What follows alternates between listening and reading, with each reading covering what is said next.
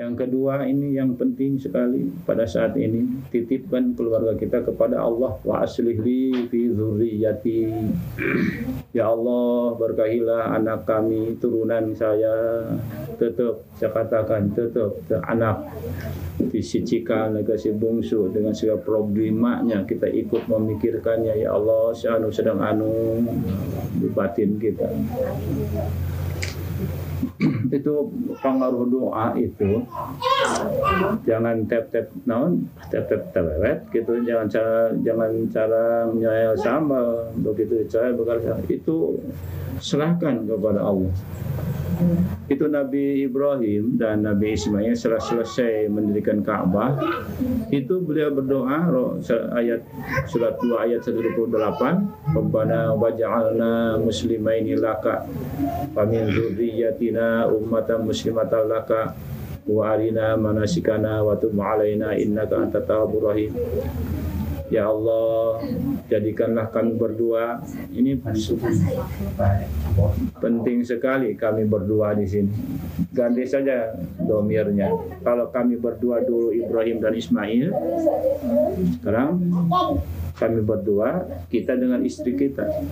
Jadilah kanlah kami berdua orang yang berserah diri kepada Engkau.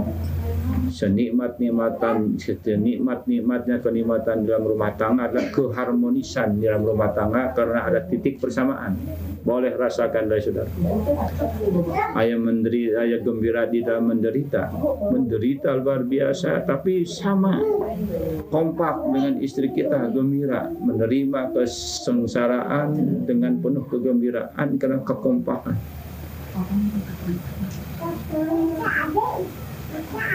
Siapa pernah itu ya?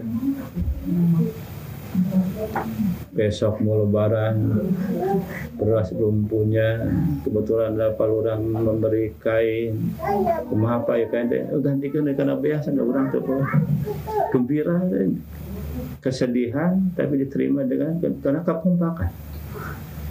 Kekompakan ada ada titik persamaan, sama-sama ingin mencari ridho, ridho Allah. Tidak ada kegembiraan yang paling nikmat di dalam rumah tangga kecuali kekompakan di dalam kebersamaan itu. Mungkin saja dengan materi bergembira, tapi itu hanya sepintas saja. Malah malah materi menjadi fitnah. Sewaktu sama-sama sengsara, salaki ngerenah di imah. Terus ayah kekayaan, wah, harus pulang-pulang, wah, wah, wah, ya. Ternyata kakak itu, itu jadi fitnah. Kasih. Begitu, ya, penderitaan ini penderitaan. Tapi kita terus, fasil li fi dzurriyyati, ya Allah berkahilah. Wa barik, Allahumma barik li fi dzurriyyati. Dan memandang kepada anak, memandang kepada teman, saudara, itu jangan menghukum selama dia masih hidup. Mengapa?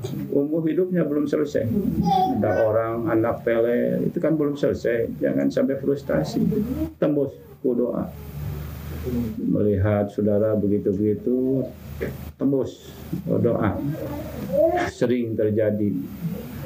Anak ulama beragaju, saya ingat itu seorang anak ulama, oh, sedang ganyang, nah mana dikit-dikit, nah di, orang tuanya sudah meninggal dunia, malah dia nonjol supaya membalik yang tenang, itu sering terjadi, itu akibat doa. Jadi bagaimanapun juga kalau anak tidak muncul, mungkin nanti cucunya muncul. Kalau cucu tidak, mungkin nanti buyut terus doa. Itu doa Ibrahim dan Ismail itu munculnya empat ribu tahun kemudian. Munculnya junjuran kita Muhammad shallallahu alaihi wasallam. Wa min dzurriyyatina, dan dari keturunan kami berdua, Musa bukan keturunan Musa, pembangkitnya Ibrahim dan Ismail, keturunan Ibrahim dan Isa. Begitu perlunya kita mendoakan kepada keturunan kita. Yang ketiga, Allahumma barik li fi jihadi, ya Allah berkahilah perjuanganku. Jihad, perjuangan, bekerja keras itu jihad. Mungkin kita bekerja ingin menjadikan anak kita aliman solihah, berjuang untuk kepentingan rumah tangga, itu semoga diberkahi. Itu tiga yang di mana-mana, malah tiap Ramadan itu yang saya dahulukan, terutama kepada ibu-ibu. Saya katakan, Bu, coba itu, ibu itu satu duh metu seucap nyata, coba totongengan titipkan anak ke Allah.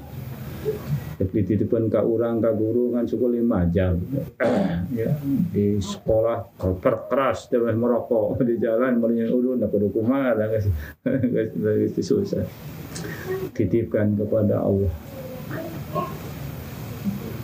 Itu silaturahmi yang pertama. Silaturahmi yang kedua kepada ibu bapak.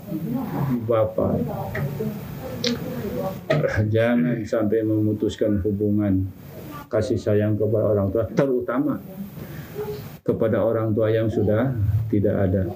Saya sering itu mengamanatkan kalau menghadapi jenazah, kita beruntung orang beragama, jangan memutuskan kasih sayang kepada orang tua, jalannya dengan agama, bukan ngirim ke sedep bapak tutut, tapi ciptakan kita waladin sholihin, kemudian jad'ulahu. Saya katakan syarat tanah cara kasih sayang kepada orang tua itu pertama yastaghfiruhu, memintakan ampun ya, dengan Rabbighfirli wali walidayya arhamhuma kama rabbayani shaghira. Keduanya melanjutkan perjuangan orang tua, melanjutkan silaturahmi orang tua, melanjutkan perjuangan orang tua. Itu tanda. Kalau orang tua kita ini berjuang, tuang dakwah, tiba-tiba si anak tidak apa-apa, itu sudah khianat betul. Tidak, dengan tidak disadari ada khianat kepada orang tua karena dia tidak melanjutkan. Masalahnya itu berusaha menjadi waladin sholih. Ya, kita harus menjadi harus memiliki keyakinan kita bahwa semua amal baik si anak itu pasti sampai kepada orang tua, hanya jalurnya pakai jalur waladin sholihin. Tahu saya diikrarkan, saya Nabi tidak memberi contoh. Kita ngaji terus diikrarkan semoga pahalanya entong. Kita sholat semua pahala, jangan. Orang ngaji menjadikan dia soleh, orang sholat dia sholat menjadikan soleh, dia mau ngaji jadikan soleh, ke sana salurannya soleh-soleh, maka diambil dioperkan dengan doa Rabbighfirli wali walidayya. Kalau main oper langsung itu tidak ada. Setelah baca Quran satu juz semoga pahalanya sampai, tak usah. Sebab soal pahala itu apakah betul dan pahala atau apa, semua amal yang baik menjadi kita anak soleh waladin sholihin, nanti ya ulah seribu kali tetonggengan ya mendoakan tapi tidak sholihin. Syarat sholihin mah jangan lupa, jangan sampai lupa meninggalkan sholat, jangan, jangan sampai berani meninggalkan sholat. Itu saja ya. Yu'minu bil ghaibi wa yuqimunas sholata wa mimma razaqnahum yunfiqun, itu saja. Tanah soleh yang dekat mah yakin kepada perkara gaib, selalu mendirikan sholat, menginfakkan sebagian harta yang diberikan oleh Allah. Harmoniskan. Kita harus merasa merasa khawatir kalau kalau kita durhaka kepada orang tua, terutama kepada ibu. Sering saya katakan, dan kita juga tahu hanya jiwanya saja. Alqamah itu durhaka kepada ibunya itu tidak disengaja sebetulnya. Dengan tidak sengaja menyinggung perasaan orang yang si ibu, Nabi kan tertutup mulutnya baca kalimah thayyibah. Bahaya, sehingga geger para sahabat. Lalu bagaimana ini seorang pahlawan Islam, tukang ibadah, kalau perang paling depan dari waktu menghadapi sakaratul maut pernah gogodok, la ditalkinan la ilaha gogodok. Untung saja masih ada Rasulullah, diselesaikan Rasulullah. Rasul mengetahui mungkin ini kesalahan pada orang tua. Ternyata si ibunya mengaku bahwa si ini menyinggung perasaan saya. ampunten ya tuh buah moa malum dan ini ini oh karasa kene bikin gaya teror saja jiwanya. Kalau tidak mengampuni bakar saja alkohol daripada bakar di akhirat. Ya orang tua itu dia apa itu lemah lulus hati nanti lu gusti entong campura kumma alkoma bangun bangun lagi kemudian baca kalimat thayyibah itu itu perlu itu ditanamkan kepada anak-anak bagaimana bahayanya dia itu menyinggung perasaan ibu orang tua terus ibu itu perlu ditanamkan mbak beritahukan al alqamah beritahukan si boncel beda jadi dalam negeri kah berani menghina orang tua pernah jauh di Bung Bulang segala kebekas kebuki si boncel di bawah nah di dalam barisnya disepak dan sebagainya era kepemajikan begitu nyepak bukes reksa itu itu masih berlaku sampai kapanpun itu tetap berlaku sunnatillah orang yang durhaka kepada ibu itu sulit untuk menerima kebahagiaan baik di dunia pun akhirat. Makanya itu kalau kita ini sudah punya anak besar itu harus ada, ada pelepasan sepihak. Ikrarkan, ya Allah saya mengampuni segala kesalahan anak-anak saya yang disengaja atas saja. Nanti kalau-kalau si anak rek usaha terbenar, rek anu terbenar, mungkin ini terhalang oleh durhaka kepada orang tua. Jadi orang tua yang beragama itu harus ikrarkan, memaafkan segala kesalahannya, mengklong ya anaknya. Ya tidak mustahil itu. Tidak mustahil. Oh, jotes sekali itu terjadi keretanya mungkin ini ada ada hal-hal yang menyinggung. Sewaktu muda saya kurang mengerti firman Allah. Bila mana orang tua sudah lanjut usia jangan mengatakan uffin. Wah. Itu mengapa sampai di, dikatakan kalau sudah lanjut usia baru sekarang.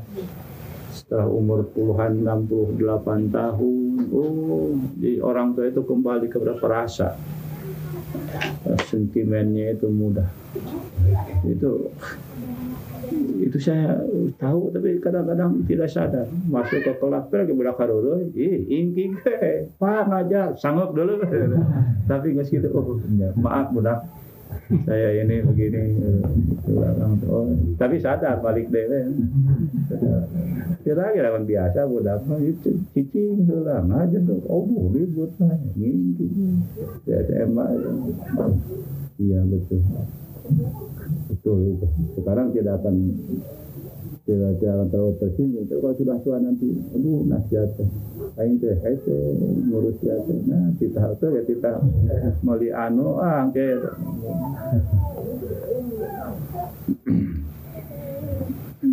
Antara Allah dan orang tua itu di satu ayat kan. Anishkurli wali walidaika ilayal masih diparalelkan. Seakan-akan tidak sempurna, tidak sah syukur kepada Allah, kalau tidak syukur kepada orang tua. Tidak sempurna mungkin syukur kepada orang tua kalau tidak syukur kepada bisa ayat kan dan diakhiri ayat ancaman ilaiyal masih jar majrur dahulukan ditaksis hanya kepadaku tengkat kembali dalam bahasa saudara maha kamana siap balik baik syukur ke Allah baik syukur ke Nung Bapa ilaiyal masih maha kamana siap balik pasti keklaring diganyang gitu. Silaturahmi yang kedua, ketiga itu jangan lupa itu kalau suami istri ini kan sering terjadi baut, baut, baut, ada kahayang kakarang ngaraya, berjeng baut gitu ngaraya, bukan budak menang baut. Nah, ini perlu itu diharmoniskan, harmoniskan. Itu si ya, si ibu kurang muni, bos kemana-mana, ada kesalahan lagi mah hampur eh nanaunan gitu. Padahal itu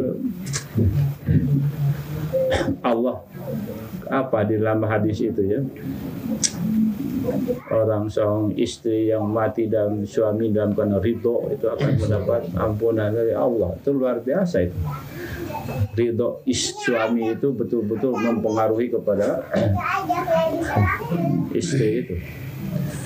Keharmonisan di rumah tangga ini perlu dijaga. Sebab kalau seorang suami sudah tidak dipercaya oleh si istri, hari wah telat setik tah garingan, hari wah kalau tidak saling percaya, saling hargai. Kalau sudah diketahui rahasianya, paling ribut, tunuk, awas ya. Untuk itu dijaga urusannya. Sini harus keharmonisan perlu menjadi perhatian kita. Kenikmatan yang paling nikmat rumah tangga adalah keharmonisan dalam rumah tangga.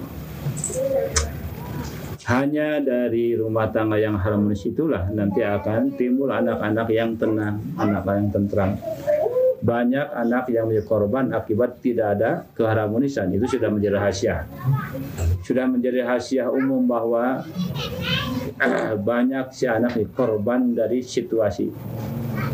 Jadi situasi, situasi rumah tangga ini sangat besar pengaruhnya kepada si anak. Dari rumah tangga yang tenang, yang tertata tenteram, yang harmonis, nanti akan timbul anak-anak yang aliman, anak-anak yang salihah.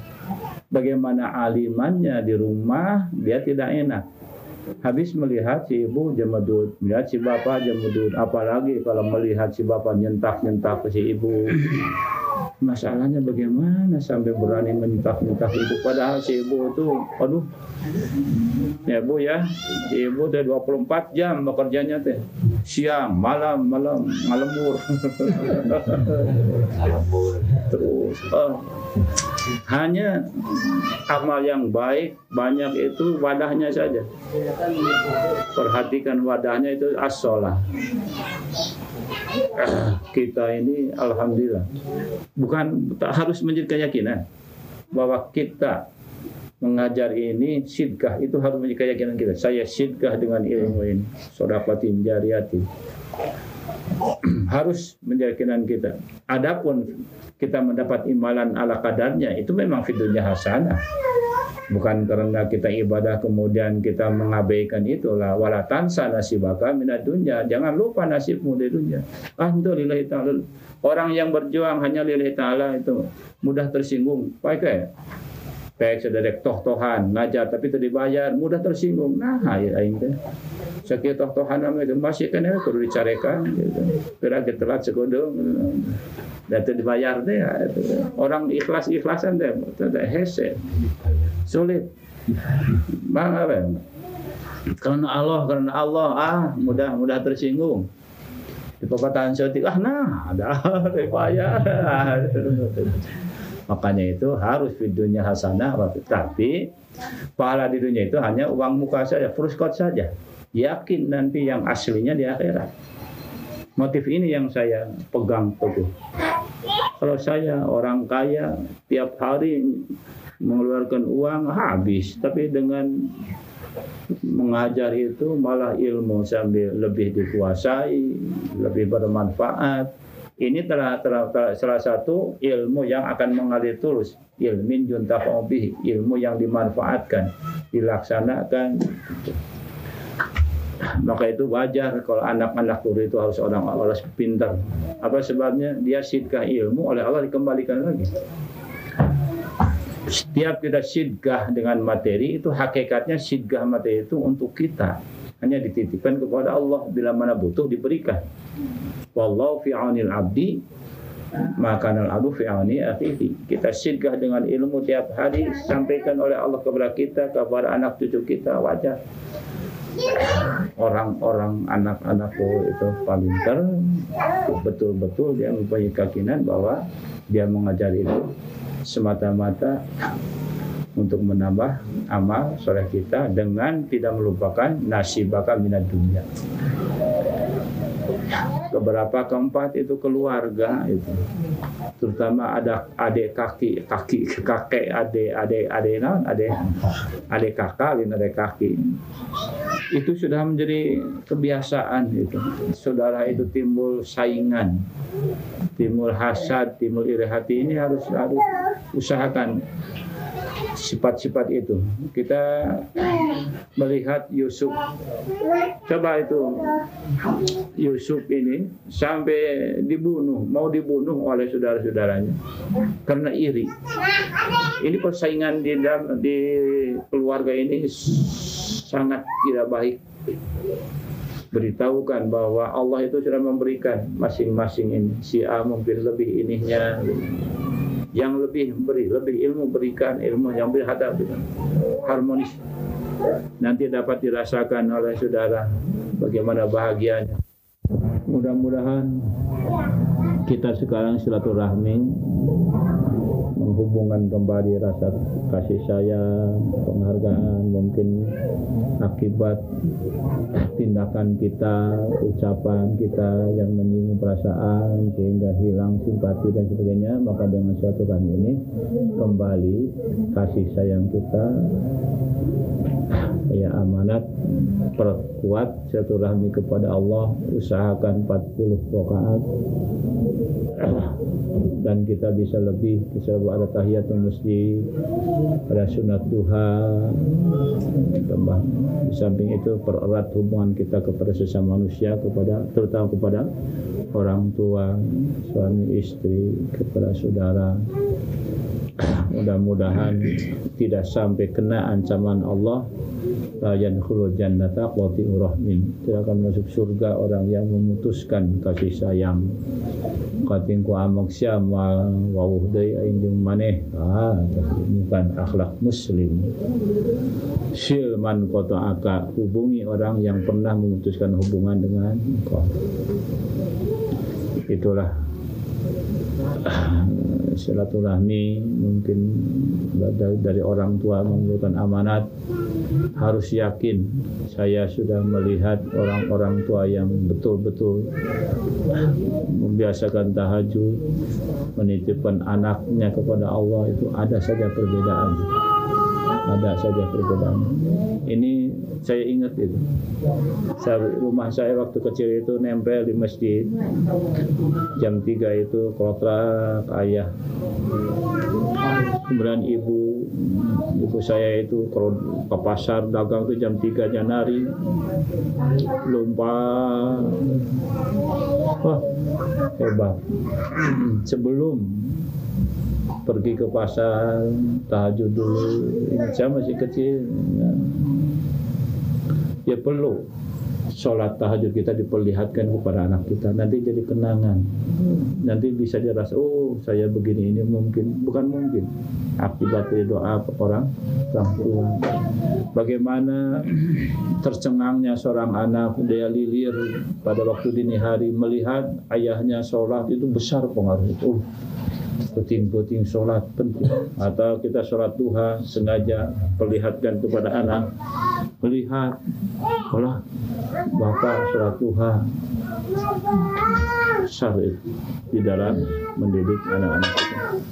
Demikianlah, walhamdulillahirobbilalamin. Wassalamualaikum warahmatullahi wabarakatuh.